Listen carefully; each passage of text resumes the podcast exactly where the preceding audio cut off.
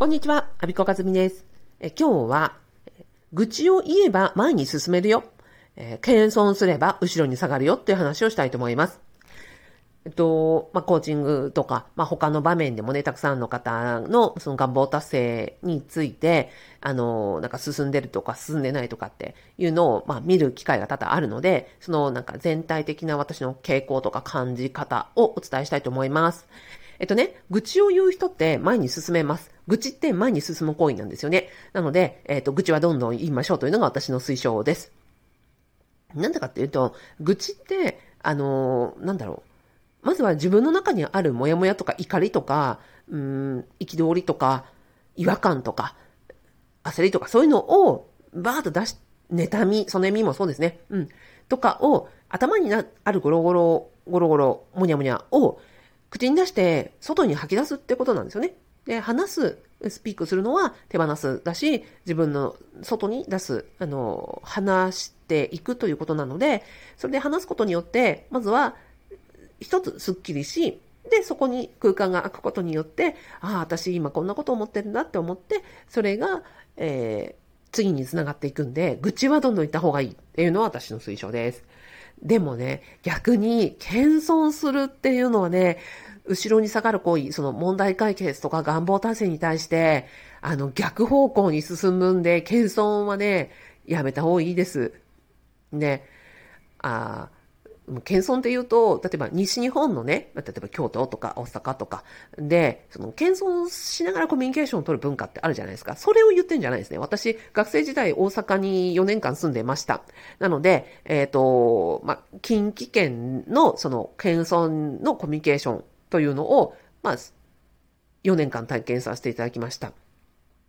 で、その、あれは、そのコミュニケーションとして、本音を、自分の本音を分かった上で、それを相手と衝突させず、なんならこう、笑いまで含み、あの、含ませて、相手とこう、意思疎通をし、お互いのウィンウィンなところを探していくっていう、あの、コミュニケーションスキルじゃないかなと、まあ、部外者なりに感じています。だから、あれはすごくコミュニケーションスキルとしては非常に高度で、そのことを言ってるんじゃなくて、えっ、ー、と、何か勧められたら、いやいや、私なんてそんなとか、いや、気遅れしちゃうとか、うんと、まだまだそんなこと私にはできないと思うとか、そんな器じゃないんですとか、うん、そんな感じのことを私が言ってることですね。こういうことをなんか言葉に出す人って、これ、後ろに下がってるんですよね。なんで後ろに下がってるかっていうと、これ、ご自分の本音と向き合ってない行為だからなんですよ。なんだろうな、どこまで本音かわかんないけど、やりたいんだけど、なんか、やり方がわかんないとか、やりたいんだけど、進み方がわかんないとか、やりたい気持ち半分、なんか、自分にできん、自分、なんか恥ずかしい感じが半分とかって言うんだったらわかるんですよ。これって自分の内面をストレートに表現してる、言語化してることですよね。でも、そこの自分の本音、やりたいとか、やりたくないとか、腹立つとか、えっ、ー、と、妬ましいとか、そういう本音の部分を見つめずして、なんかその、謙遜という表現で、なんか、こう、逃げてるって感じ。自分の本音と向き合ってないんですよ。向き合ってない謙遜って、あの、どんどんどんどん遠ざける。願望達成とか、問題解決を遠ざけるんですよね。だから本当にやめた方がいいですね。えっと、なんか謙遜する気持ち、本音と、えー、の、なんていうのかな、遠慮とか、その、躊躇みたいなものが混在してるというのをならわかります。だけども、なんか世の中のせいにして、私なんかとんでもないみたいな、私はそんな、そういう、あの、役は、なんか荷が重すぎますとかっていう言い方って、え、やりたいのやりたくないのどっちなのって話じゃないですか。だからそういう言い方すると、この人の本音がわかんないから、周りがね、どうして対処していいかわかんないんですよ。で例えば、コーチ、私やってますね。コーチングで、なんか、うん、コーチング受ける方っていうのは、まあ、そこはちゃんと本音を喋りに来られるので、コーチング受ける方はみんな大丈夫なんですね。でも、一般で、コーチング以外の一般会話で、えっ、ー、と、いや、私なんてとんでもない、みたいな、いや、とんでもないんじゃなくて、やりたいの？やりたくないの？好きなの？嫌いなの？って、そこを表現しないことによって害悪が起きます。なんでかというと、周りがその人の本音がわかんないから、どう扱ってあげていいかわかんないわけですよ。だから、例えば本音はなんかやりたいんだけど、でも、